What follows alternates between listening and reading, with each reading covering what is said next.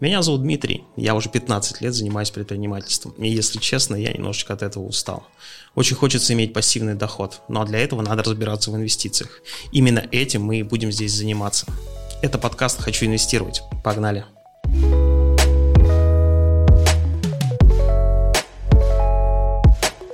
Всем привет! Сегодня очередной выпуск нашего подкаста. Сегодняшняя тема мы решили таким способом объединить. Это депозиты простые банковские и облигации э, федерального займа, ну и облигации коммерческих компаний. В гостях по традиции Дмитрий Андрущенко, специалист, эксперт, э, ну, в общем, на все руки мастер. Э, Дмитрий, здравствуйте.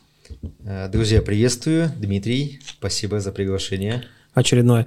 А, значит, смотрите, э, с одной стороны, что касается депозитов, здесь, наверное, все просто, и многие с этим сталкивались, сталкиваются регулярно, а вот про облигации, э, облигации федерального займа, здесь, наверное, все будет посложнее.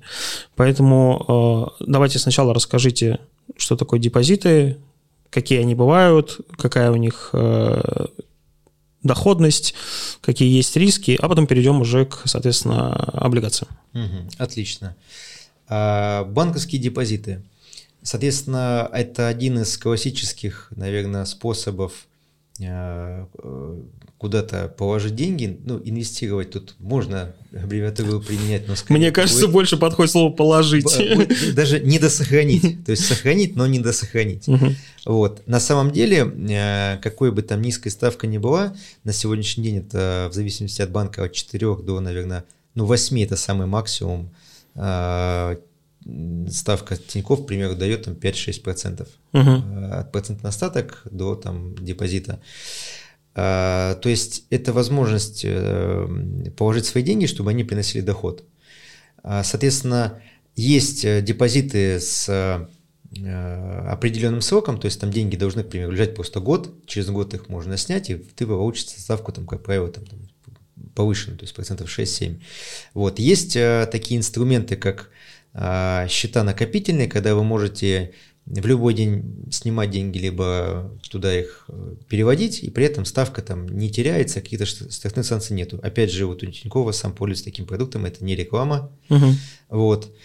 А, соответственно, для длительных инвестиций на самом деле они меньше подходят, потому что э, депозитная ставка, она меньше, как правило, инфляции, которая реально есть в стране. Она по логике еще и меньше ставки ЦБ. Да, да, да, совершенно верно.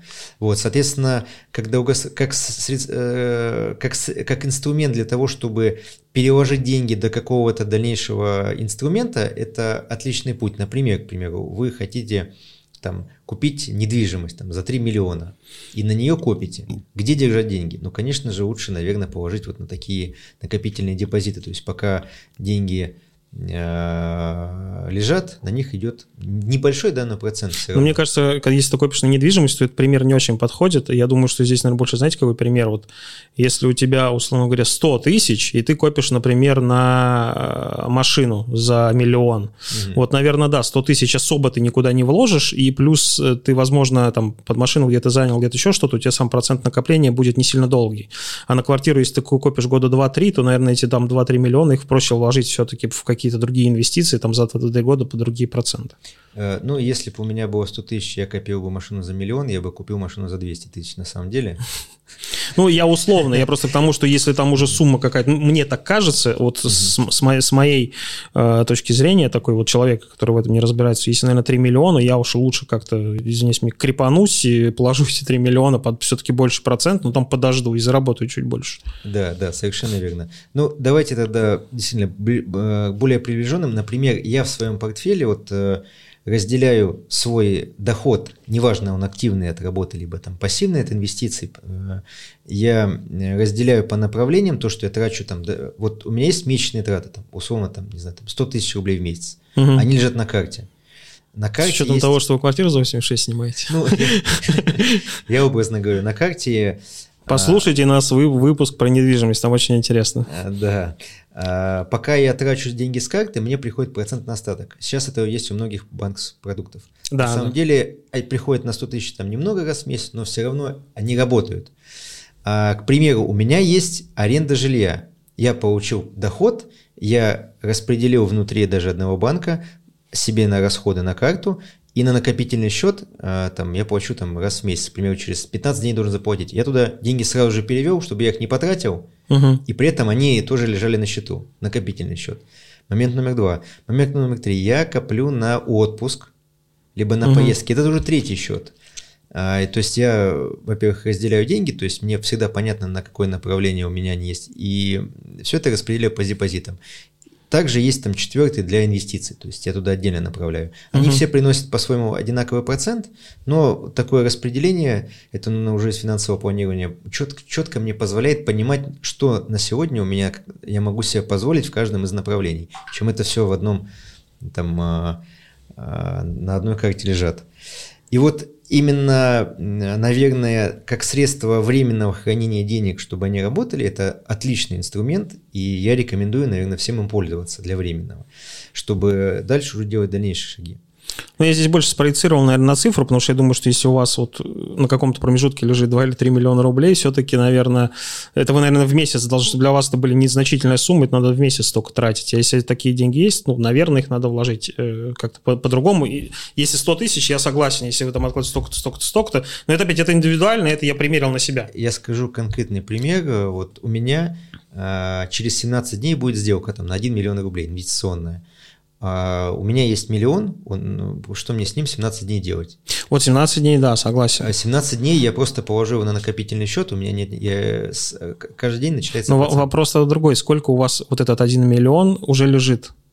А, смотрите, если мы говорим конкретно по меня, у меня есть э, там э, какой-то счет, где у меня есть подушка финансовая, угу. всем рекомен... настоятельно рекомендую, но э, вне моих денег трат на месяц плюс финансовые подушки на три месяца плюс раздельных накопительных счетов у меня я всегда деньги куда-то э, закидываю, угу. чтобы они работали.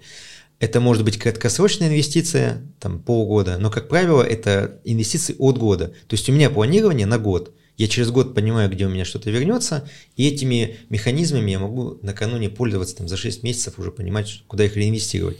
Очень интересно, но ничего не, ничего не ну, понятно. Здесь, наверное, да. Здесь... Но я понял, что все равно вы даже с этим учетом этот миллион хотите вложить на нормальный э, процент. Да, просто 17 дней что-то он... Да, за 17 вот дней я вообще заработал, супер. да, мне откуда-то пришел миллион, к примеру, с другого инструмента, либо я его заработал, неважно. Да, если вы месяц думаете о том, что с ним делать, это идеальный вариант, да, согласен. вот до месяца, наверное, да, то есть э, что мне с ним делать, это отличный вариант. Это, наверное, момент номер раз. Если это даже, поймите, если даже это 10 тысяч рублей, и вы подумаете 5% годовых с 10 тысяч, что это копейки, 500 рублей, на самом деле здесь важна дисциплина. Это самое первое, с чего нужно начинать начинающему инвестору, это с дисциплины. Э, пример еще один раз. У меня есть невеста. Она работает в сфере красоты, а, вот, э, ну, в салоне красоты. Угу. Ее доход ежемесячный составляет там, от 70 там, до 100, там, 10 тысяч рублей. Угу. Э, конкретно там ей не нужно там оплачивать там жилье, какие-то базовые постоянные расходы, то есть постоянных расходов у нее в принципе... Сейчас нравы такие, да. что она должна половину, да, половину отстегивать. Ну, не буду в детали. В общем, нет постоянных расходов, там аренда жилья там и прочее. Есть только переменные, там личные траты, там какие-то и прочее. Бровки, ноготочки. Да, и э, я ей говорю, ну, как бы, если хочешь что-то на что-то купить глобальное, научись следовать дисциплине. Угу. И при этом доходе она постоянно жалуется, что у нее не, ну то есть он не раз там в месяц пришел, там хоп, там упало там 70 тысяч, а это все разбито на какие-то платежи раз, два, там, ну, ежедневные бы э, еженедельные. И, соответственно, в конце, ну, никогда у нее никогда не остается какой-то сгенерированной суммы денег на счету. И она жалуется, я не чувствую денег. Я говорю, ты возьми за правило, 50% а, своих приходов ты откладывай на накопительный счет, а 50% трать на что хочешь. А, вот, ну, пришлось, конечно, первые деньги. Да на свадьбу, скинуть, судя по всему, на свадьбу скинуть, надо откладывать. Скинуть самому, но не суть. И она начала придерживаться дисциплине. То есть, понятно, 50% для некоторых это, ну, это на самом деле довольно много, но суть не в процентовке, а суть начать. Там, если начать а, откладывать разницу от, от постоянных расходов, от того, что у вас на жизнь там 10-20%. Ну, по-моему, по-моему, какая-то классическая цифра – это 10%. Классическая 10 от дохода. Да. Лучше 20. 20 это реально существенно. А, в моменте одной зарплаты вы, скорее всего, ничего не почувствуете. Но в рамках года вы будете не то что приятно удивлены, у вас появится ну, действительно азарт игрока, и вы станете больше мотивированы на то, чтобы начать дальнейшие шаги по, по увеличению вашего капитала. Я сейчас понял, что нам нужен, мне кажется, отдельный выпуск про финансовое планирование. На самом деле, да. А, давайте тогда я пример угу. закончу. Да-да-да. Вот. И смысл в том, что вот все... Э, она откладывала часть дохода 50% вот на этот счет накопительный и тратила потом на какие-то покупки. Там накопит там, 50 угу. тысяч и тратит. И она сразу сказала, что я стала чувствовать деньги хотя денег больше не стало в доходе. Угу. Просто она э, психологически отсекла какие-то покупки, которые вообще не нужны ей были. То есть уровень жизни не изменился, но появились деньги. Прошло три месяца, и я ей говорю, сейчас я тебя научился быть инвестором. Говорю, а теперь откладывай 10% э, а, от дохода. Это на счет номер два, это будет на инвестиции, потом поймешь, сейчас не запаривайся. 40 э, и 50%, 50 на покупки большие, угу. и вот у тебя остается 40 на жизнь. Она сказала, нет, 10 это много. В итоге договорились на 5. 5% а, это инвестиции, 50% а, это какие-то большие покупки, 45% это на все подряд, там, на ежедневные траты. Вот. И а, через 3 месяца она сама решила увеличить, потому что это ее подзатянуло. Она увидела, что деньги у нее теперь не постоянно тратятся, и там постоянно ноль, а они начинают увеличиваться, и никуда не тратятся. Угу. И самое главное здесь даже не процентное соотношение, а именно дисциплина. Просто приучить себя даже с небольших там, вот, ну, процентов, 5 процентов, вы поверьте, вы 10 не заметите, у вас ничего не поменяется в жизни. Это очень важно. И вот к чему это все говорил? К тому, что вот эти вот небольшие платежи как раз лучше делать на депозитные, там, накопительные счета, они будут генерировать небольшие рубли, но это придаст вам дисциплины, и вы увидите, что деньги еще растут даже без вашего участия. Угу. И это будет базой в вашем ну, мышлении, скорее всего, а, для того, чтобы заинтересовать вас, вы поняли, как это работает, и вы готовы были перейти к другим, более высокодоходным инструментам, где есть свои особенности. Так, ну мы поняли, что депозиты, в принципе, это не мана небесная, но в принципе пригодится. Ежедневные это, это супер инструмент для ежедневных решений. А, теперь переходим к облигациям. Здесь, наверное, уже поглубже, поинтереснее и побольше чем обсудить. В общем, что это за механизм сам по себе? А, ну, непосредственно сам, себе, э, сам по себе механизм облигации – это э, ценная бумага, которая э, дает владельцу на эту бумагу. Какого-то номинала, да? Да, какого-то номинала дает владельцу право на получение дохода. Сроки и доход заранее проговорены. То есть, к примеру, Э, там, э, правительство там, Московской области хочет построить там какую-то кольцевую, новую кольцевую дорогу. Угу. Объем средств большой, банки там не кредитуют, она выпускает облигации, по сути, она берет денег в долг у населения угу. под процент. Она заявляет до момента выпуска, что доходность составит там 10,5% годовых, купон будет выплачен, проценты выплачиваются там, два раза в год, то есть вот эти угу. там, по 5% годовых, а само тело будет выплачено там, через там, 10 лет, к примеру. Угу. Вот. И... Сразу спрошу, сама облигация может дорожать или в, в, в ней смысла нету просто им переплачивать? То есть, если они, условно говоря, взяли у вас там миллион рублей, э, поплатили проценты и просто потом миллион вам вернули, или облигация может дорожать? Э, они вернут в любом случае миллион. Вопрос в том, что есть рынок облигаций, и вы, купив на старте Э, облигацию там при выпуске, вы как держатель, вы можете ее кому-то перепродать, либо переуступить, либо кто-то захочет вас купить. Э, и вопрос в том, почему это происходит, то есть цена реально меняется. То есть возникает какой-то спрос, у вас угу. возникает какой-то спрос на нее. А если ситуация в Московской области э, благополучная, то, как правило, эта облигация даже чуть-чуть может подрасти в цене. Но она может подрасти в цене за счет спроса, но, скажем так, э, человек-то в любом случае, там, условно говоря, он, например, купил за миллион сто у меня, например, эти облигации, получит он потом все равно миллион за нее, правильно? Да, да, да, да. Вот, но он просто типа как бы в ущерб процентам, получается, да? Да, получается так. А, вот, поэтому, да, цена меняется, но, как правило, незначительно, за исключением кризисных ситуаций. Например, пандемия, угу. Облигации упали вниз, инфляция возросла, облигации упали вниз, они стали, ну, во-первых, возникли риски на возврат, ну, по некоторым там, мы говорим там не только про государственные, мы сейчас перейдем там и к частным. Угу.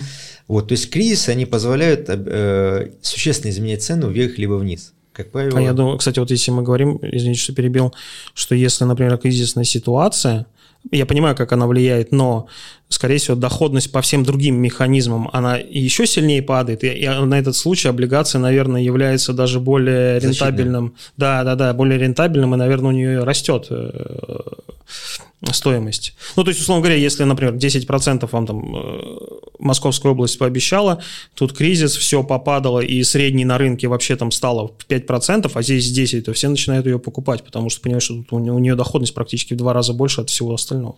А, да, совершенно верно. Здесь, ну, на самом деле, надо смотреть про конкретную ситуацию. Ну, конкретно, да. Да. В целом, как инструмент, это считается одним из э, тоже классических, надежных, доходных инструментов. Доходных. Доходных, да. Но с другой стороны, получается, что если мы э, спроецируем это, например, там, на недвижимость, про которую мы э, говорили, которую мы обозначали в самом первом выпуске, там у нас, например, есть 3%, но плюс квартира при прочих равных дорожает на, на инфляцию, и это, например, 10%, то есть за год получается 13, к примеру, процентов, то здесь получается, что у вас 10%, но они фиксированы, и у вас э, Соответственно, там через год э, может быть э, ноль. То есть, если э, инфляция 10, опять же, для, просто для удобства счета берем, то у вас там будет ноль, правильно я понимаю? Ну, по факту, да, совершенно То есть, верно. это, наверное, механизм больше все-таки доходный или сохраня... сохраняющий деньги? Это механизм, сохраняющий деньги, в основном. То есть, три э, основных инструмента. Это золото, недвижимость и облигации, как правило, государственных угу. компаний, там, менее коммерческих. Это вот основные классические инструменты, которые в кризис позволяют э, которые меньше всего проседают, имеют меньше, они имеют волатильность, но меньше по сравнению угу. с теми же акциями. Рынок акций может упасть в моменте на 70%. Это да, а, это мы знаем. Да, не из э, облигаций акций э, и золота такого как бы не было. Если это не конкретный пример, там, не знаю, с недвижимостью в населенном пункте начались боевые действия в конкретном, естественно, там цена также упадет. Угу. Ну, понятно. А, дальше. Дальше. Соответственно, э, зачем вообще облигации нужны. То есть, э, да, вот озвучил, то есть, например, нужно какой-то... Если это государство, то, как правило, для строительства инфраструктурных больших объектов угу. для каких-то э, направлений по развитию. Если это частные компании, то здесь ситуация аналогичная, то есть предприятие хочет э, какое-то расширение, к примеру, сделать там несколько новых филиалов, либо там купить оборудование, ему нужны для этого деньги. А, понятно, есть там кредитные истории с банками, но на самом деле часто облигации Э, они даже дешевле будут, чем банковские деньги. Поэтому компании с определенным рейтингом, определенными параметрами, у них есть доступ э, к тому, чтобы они могли выпускать облигации, и они выпускают по определенным ставкам. Как правило, на сегодняшний день ставки, наверное, будут где-то от 8 до 12% в среднем. Вот, к примеру... Ну, коммерческих. Да, коммерческие. Э, сразу, сразу вопрос. Почему компания не может привлечь деньги там через те же акции. Ну, то есть, я не знаю, там сделать эмиссию еще, ну, то есть выпустить еще акций. А, Или это очень сложный механизм? Э, ну, во-первых, да, механизм очень сложный. Во-вторых, а, выпуская акции либо делая эмиссию, мы там не будем говорить про размытие, там, корпоративные все эти истории, это отдельная угу. тема. Смысл в том, что, в принципе, а, у вас есть план по масштабированию. Вот э, у вас есть э, студия звукозаписи. Угу у вас есть определенная финансовая модель. Если она успешна, вы понимаете, что бизнес работает хорошо, есть спрос, и вам нужна еще такая же студия звукозаписи. Но э, надо в моменте вложить определенную, там, условно, там, там, не знаю, просто условно, там, миллион рублей, uh-huh. просто условно цифры. И возникает вопрос, где вы его возьмете? А, вы пойдете в банк, ну, это очень хорошая история. Если банк вам по каким-то, ну, здесь, наверное, не подойдет, банк вам может дать, но там проценты, ставки, как правило, сейчас, наверное, от 12 там, до 20-22%. А, а 12 это, наверное, на билбордах. Ну, да, да, да. Вот, видите, вы тоже отлично сталкивались с этим. А если вы, у вас студия звукозаписи известная, крупная, у вас есть параметры определенные, которые позволяют вам делать размещение публичное, ну, на самом деле, это только крупные компании могут делать, то, естественно, вы можете э, сделать размещение там, по 12% годовых, э, и многие будут знать вашу студию угу. и дадут вам, предоставить вам заемные средства. Вы на деньги открываете вторую, при этом изначально до всего этого организации предприятия вы понимаете, что маржинальность там, вашего бизнеса, к примеру, там, ну, 30%, до, да? 3, э, ну, 30, к примеру, до выплаты кредитной нагрузки и налогов. Угу. То есть вы берете 30%, 12. 12, и с этого еще налог заплатите с остатка. Вот получается прибыльная модель, прибыльная. Да. Соответственно, э, у вас есть деньги и обслуживать кредит, и саккумулировать еще возврат э, этих денег. То есть э, вы просчитываете, сколько вы еще саккумулируете тело самой облигации. Угу. А, ну, я правильно понимаю, что, соответственно, облигации именно государственные, они все равно более надежные, нежели облигации коммерческие. А, классически считается, да. Ну, исторически, в принципе, потому что а, если заемщик не, обесп... не выполняет обязательства по выплате а, процентов, либо возврату там, тела, да, облигаций, соответственно, оно обязано объявить дефолт. Если у нас что-то объявит дефолт, то это очень плохо. Это э, юридически рабочий механизм, но влечет за собой очень большую связку сопутствующих негативных фонов, в принципе. Поэтому, на мой взгляд, я не говорю сейчас конкретные примеры, даже если какой-то регион а, не, не может обеспечить выплату, то скорее его поддержит до государства каким-то своими внутренними механизмами, чем она не выплатит и объявит дефолт. Угу. Конкретный регион. Вот. Э, что а, абсолютно в противоположной степени расходится с коммерческими организациями. С коммерческими организациями. Там, конечно, тоже есть... Ну, умерла так умерла, да? Ну, если уже все, тогда, ну, как говорится, да, то здесь а, есть там истории с конкурсными управляющими, реализацией имущества, какую-то часть возвратным, но в целом, а, поэтому именно государственная облигация считается более надежной, потому что объявить дефолт для государства – это большая репутация, чем какой-то компания отдельно стоящая, хотя для нее тоже может быть э, так же сильно внутри самой компании. Супер. Вопрос. Условно говоря, есть компания, у которой, соответственно, есть акции, есть э, обязательства по облигациям. С ней происходит что-то не то, Э, ставят конкурс на управляющего, да, то, чтобы там распродать имущество или еще что-то. Кому в первую очередь вернутся деньги? К тем, кто э, по облигациям давал или тем, кто акции, в акции деньги вкладывал? Э, я понял. Здесь немножко стоит уточнить, что если предприятие не может обеспечивать выплаты по займам, там, прежде чем конкурсный управляющий, там есть еще ряд инструментов, которые позволяют урегулировать вопрос до вот самого, до самого последнего, когда уже имущество продается. Угу. Это вот самый, ну, наверное, один из крайних шаг, шагов, которые угу. организация предпринимает. Вот, там есть э, варианты с э, перевыпуском, там, пере, передоговоренностями, в общем, ну, механизм угу. существует. А если мы говорим про критический случай, все, Распорядиться имущество и вот э, все эти истории, то когда выбор встает, кому оплачивать, смотрите, акционер, он владеет долей в бизнесе компании. Он имеет право на получение, если прибыль есть, на получение прибыли. Если прибыли нет, ему никто ничего не должен. Прибыли нет, компания не заработала, это его риски. Ну, то есть получается, что если и будет там конкурсный управляющий, то там не будет такого, что акционеры такие, о, на прощание выплатим себе кучу дивидендов оставшихся. Такого не может уже быть. Смотрите, давайте так, может ли быть такое? Может быть, но, скорее всего, это будет уже... Ну, сделку я признают, скорее всего, незаконной, да? да что-то связано с мошенничеством. Я не юрист, здесь может быть ошибки, но точно э, есть регламентированные... Просто э, есть корпоративный договор, договор в зависимости от компании, там разные есть условия. Вот, э, соответственно, если идет какое-то паразитирование деятельности предприятия, либо вывод денег, ну, естественно, это все, скорее всего, признают что-то мошеннического угу. схемой, либо около того.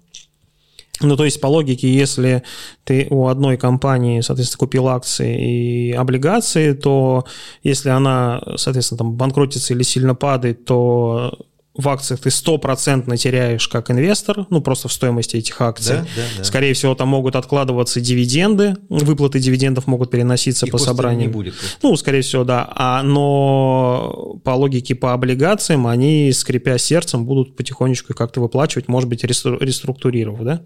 Uh, да, возможно. Я сейчас даже конкретных примеров не приведу, по крупным угу. компаниям, по крупным компаниям, опять же, по держателям облигаций. Но механизм примерно, да, следующий. Про депозит мы поняли, для чего он и как он. Э, но я, кстати, про депозиты думаю, что у нас есть большой пласт населения, скорее всего, люди, э, наверное, старшего поколения, то есть, наверное, наши родители, которые не разбираются как раз в облигациях, в акциях и во всем остальном, и для них деньги положить в банк на депозитный счет, это, наверное, они считают, что это самая надежная, самая выгодная вещь. После квартиры. Э, ну, я сомневаюсь, что там есть... Э, нет, если у них есть квартира, то понятное дело, да. что она у них будет, они ее будут сдавать и так далее. К тому, что если у них там есть, например, 500 тысяч рублей, то они не будут э, изучать криптовалюту, какие-то другие способы этих, а им проще на сберкнижку, еще даже на сберкнижку пойти и положить, чтобы им вот этим принтером струйным там вот это пропечатали в, сберкнижке, значит, строчку о том, сколько у них лежит денег. Хотя наша, наша история нашего государства, помню, что из этих книжек в свое время денежки аккуратненько списали. Вот. А, с депозитами понятно. С облигациями, по сути, я тоже все понял. То есть, э, если мы Э, вкладываем в облигации и хочется какой-то надежности, то я просто выбираю облигации э, государственные, средний, средняя доходность у них там 7-10, до 10, да, 7-10, именно у гособлигаций. А вопрос такой, у них же есть разные сроки, и я, насколько я понимаю, у облигаций есть такой минус, что они не бывают на год, на два, они там в основном что-нибудь на 5, на 10, на 15, на 20 лет. Да, совершенно верно, особенно у государственных, они, как правило, долгосрочные. То есть э, э, пока инфраструктурный проект, который не реализовывается, в принципе, будет там построен, какой-то даст э, финансовый результат, то, как правило, длительные процессы. А у коммерческих? У коммерческих бывают, наверное, в среднем наверное, от двух там, до пяти лет в вилки. То есть, ну, как правило, путь короче. Угу. Супер. Тогда мы можем подытожить, что если мы хотим надежности, то мы вкладываемся в облигации – для того, чтобы сохранить деньги. Э, если мы хотим в облигациях выбираем либо надежность, это госкомпании, либо если мы хотим чуть-чуть больше зарабатывать, но при чуть меньше, наверное, надежности, условно, да, потому что, я так понимаю, в облигации тоже не идут компании, которые вчера создавались, то есть в облигации заходят компании, у которых тоже там миллиардные, триллионные зачастую активы, какие-нибудь там застройщики крупные, еще кто-то, а, тогда можно пойти туда, заполучив там пару лишних процентов э, рентабельности. Э, да, да, совершенно верно. Слушайте, Дмитрий, спасибо в очередной раз. Э, разобрались, э, по крайней мере, надеюсь, все контакты. Если у вас есть вопросы, которые вы хотите задать э, Дмитрию, есть в описании к этому подкасту. Также есть контакты мои и как редакторы и организаторы этого подкаста, поэтому спрашивайте все, мы постараемся отвечать на все ваши вопросы и вместе будем образовываться и учиться инвестировать. Дмитрий, спасибо. Да, Дмитрий, спасибо. Друзья, всем тоже спасибо за эфир. Всем хороших инвестиций. Пока-пока.